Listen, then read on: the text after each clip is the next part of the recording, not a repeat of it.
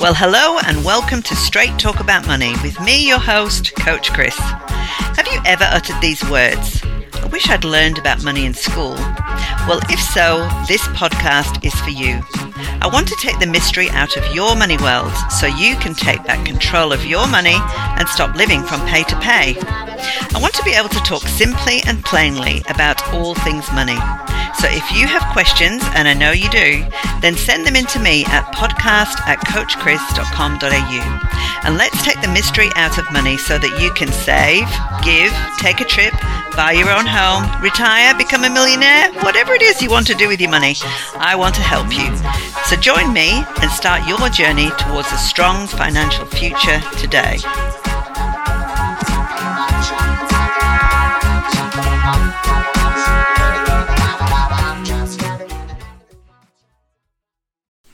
Welcome back, everyone, and thank you. I just wanted to take time to say thank you for trusting me with your ear. I mean, you can listen to so many different podcasts, and I'm just really grateful and feel very responsible that what I have to say to you every week is something that you can use in your money world. So I hope your money world's going well. And just judging from the response for last week's podcast when we talked about some easy ways to generate some extra cash, I happened to mention there a way with regard to doing some investment. And even though it was a very basic kind of investing, it seemed to spark some interest. And so I thought today I would do a specific segment on investing. And I really wanted to talk about when you should be investing, why you should be investing, and how you should be investing. And so really today is just the start of all of that, because I want to be able to share with you when you are in a healthy position to start investing. Now, this is going to be really tricky for me because normally when I'm talking to clients about investing, I can show them some visuals. Well, I can't do that today, so I've got to use the power of language. So I want you to just picture, if you can, an even triangle. I think you call that an equilateral triangle, don't you? If my memory of maths serves me correctly. So three equal sides. And this is a very strong shape, and it often describes something of great strength. Think about the pyramids, really fantastic strength and an amazing design. Anyway, so also when you think of that triangle, I want you to think of three triangles that would fit inside of it. So you sort of know how it's separated. The triangle is going to be separated into three different sections. So hopefully you can picture that.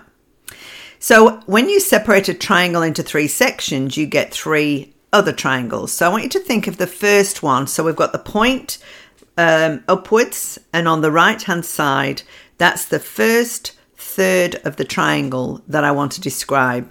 And this is where we look at income versus expenses. If you're going to have a strong triangle that's going to get you ready for investing, you need to have this under control. And a lot of what we've spoken about in the past on this podcast is about making sure that you spend less than you earn. And what that does then is that gives you a profit. So, you know, in business, we talk about profit, but really in your personal life, this is you, this is your business, your personal business. You need to always see a profit. What normally happens with that is that when people find that they've got money left over from income and they've paid all their expenses, they've got some money left over, they start to spend their profit. Now, a good business doesn't do that. A good business keeps some profit to one side that will reinvest into a business or will use it for business growth. But a lot of people will just spend it on lifestyle. And that's a real shame. Obviously, yes, enjoy your life. But be very careful with spending all of that, because that's the money that you could set aside to purchase an asset. This is where investment starts to come in. So I want you to think about the bottom part of the triangle now, separated. This is what we would call your asset base of the triangles. We've got the income, expense, profit on one side, on the right-hand side, assets on the bottom. Now you gain assets by having profits, you can buy them, But what you want to be looking at with regard to those assets are that they are going to either provide an income or there's going to be some capital growth on that asset. So you can choose any kind of asset here. You could choose something as simple as a bank account, a savings account. That is an asset. So you put income in. Is it going to grow? It's growing because you're putting income in and the bank are putting some interest in.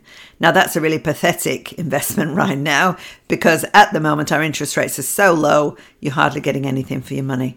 And so we alluded to a few different, something different last week, but most people will choose something like investing on the stock market or buying some property. Those are the two most popular ones. And so what I'm saying here is when you're looking at using some of your profit to buy an asset, what you're wanting to do is you're wanting to create wealth.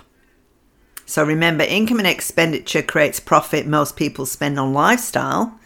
When you buy an asset, so you use your profit to buy an asset, you want to make sure you're going to be receiving an income for it and it's going to grow, and that's what would create wealth. If you have discovered an asset that you want to purchase and you haven't done your homework on it, you may well find that that asset is going to cost you money and has got no hope of growing. So you're never going to create wealth from that asset. That was a bad decision. Okay, picture the third quadrant. No, it wouldn't be a quadrant, that would be four, but think of the third part of this triangle. So the left-hand side triangle.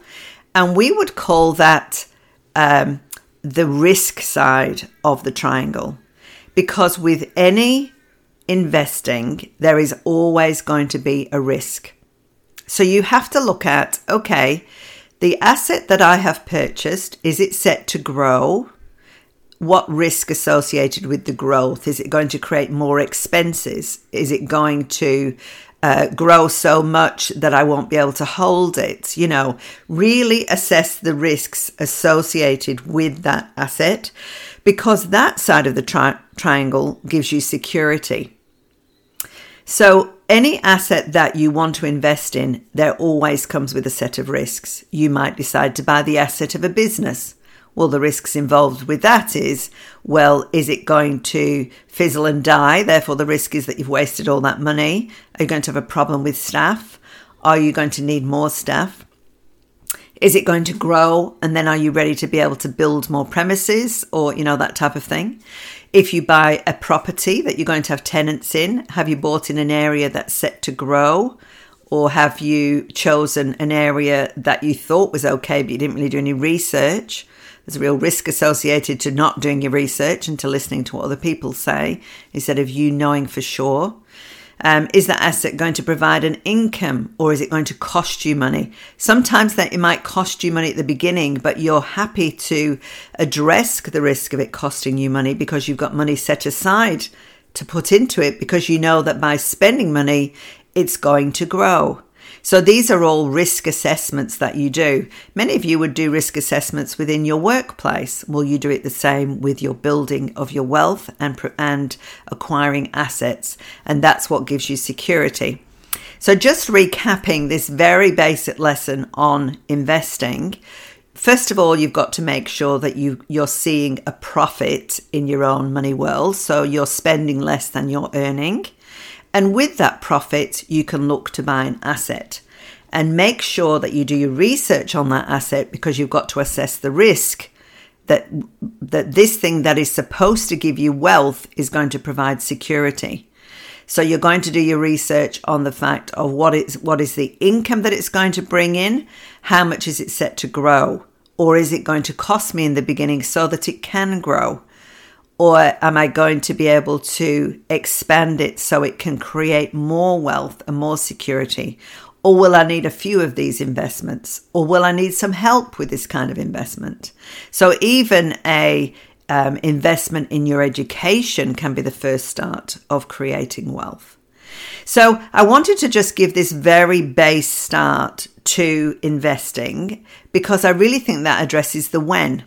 If you are not at a point where you're seeing more money sitting in your bank account than you have expenses, then you're not ready to invest. You've really got to get that under control first.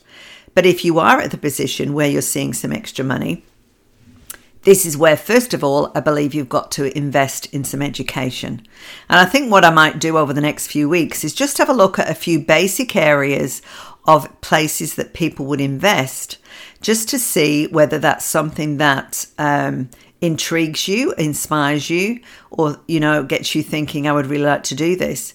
But none of my podcasting is going to tell you that you should do it, because only you can decide that. And you may need to decide to go and visit a financial planner just to check any figures that you're working on. But what I would strongly suggest is, and the Gen Zers do this really, really well, you need to make the most of the knowledge and the availability of knowledge on the internet. There's so much information available out there with regard to investing. And some of the great sites for investing are bank sites, you know, especially to do with shares. Some of the bank sites will actually introduce you to what share trading is all about, and they will you can do lots of research on there, and you can practice even without ever spending any money. Some of the sites are really very good with that. Some of the government sites are very good as well, and you can do some research on there. So what I might do over the next few weeks, we'll probably start with property. Everybody always says, I think I might buy an investment property. So we'll probably start with that, because I think that that's a good place to start, and a lot of people have made big mistakes investing in property, and other people have made great decisions. So we'll look at what's involved with that. We'll follow that up with the share market. And then depending on what's happening in the world right now, we might talk about something a little bit more offbeat. Maybe we may lap into cryptocurrency. Let's see how we go. I know that's a big topic at the moment.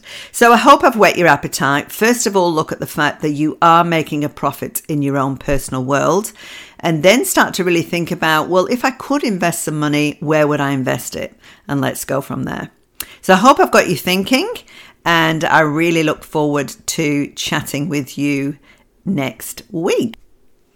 And the quote that I'm going to leave with you today is very, very much in line with what I was just talking about with regard to knowledge. And it's from Benjamin Franklin. And he said, an investment in knowledge pays the best interest. I love that quote, because knowledge is absolutely paramount to you making a good investment. You need to know what you're investing in.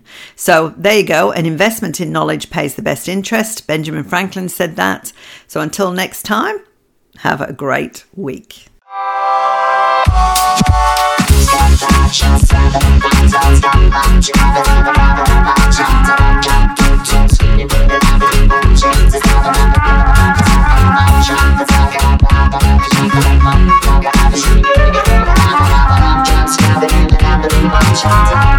I'm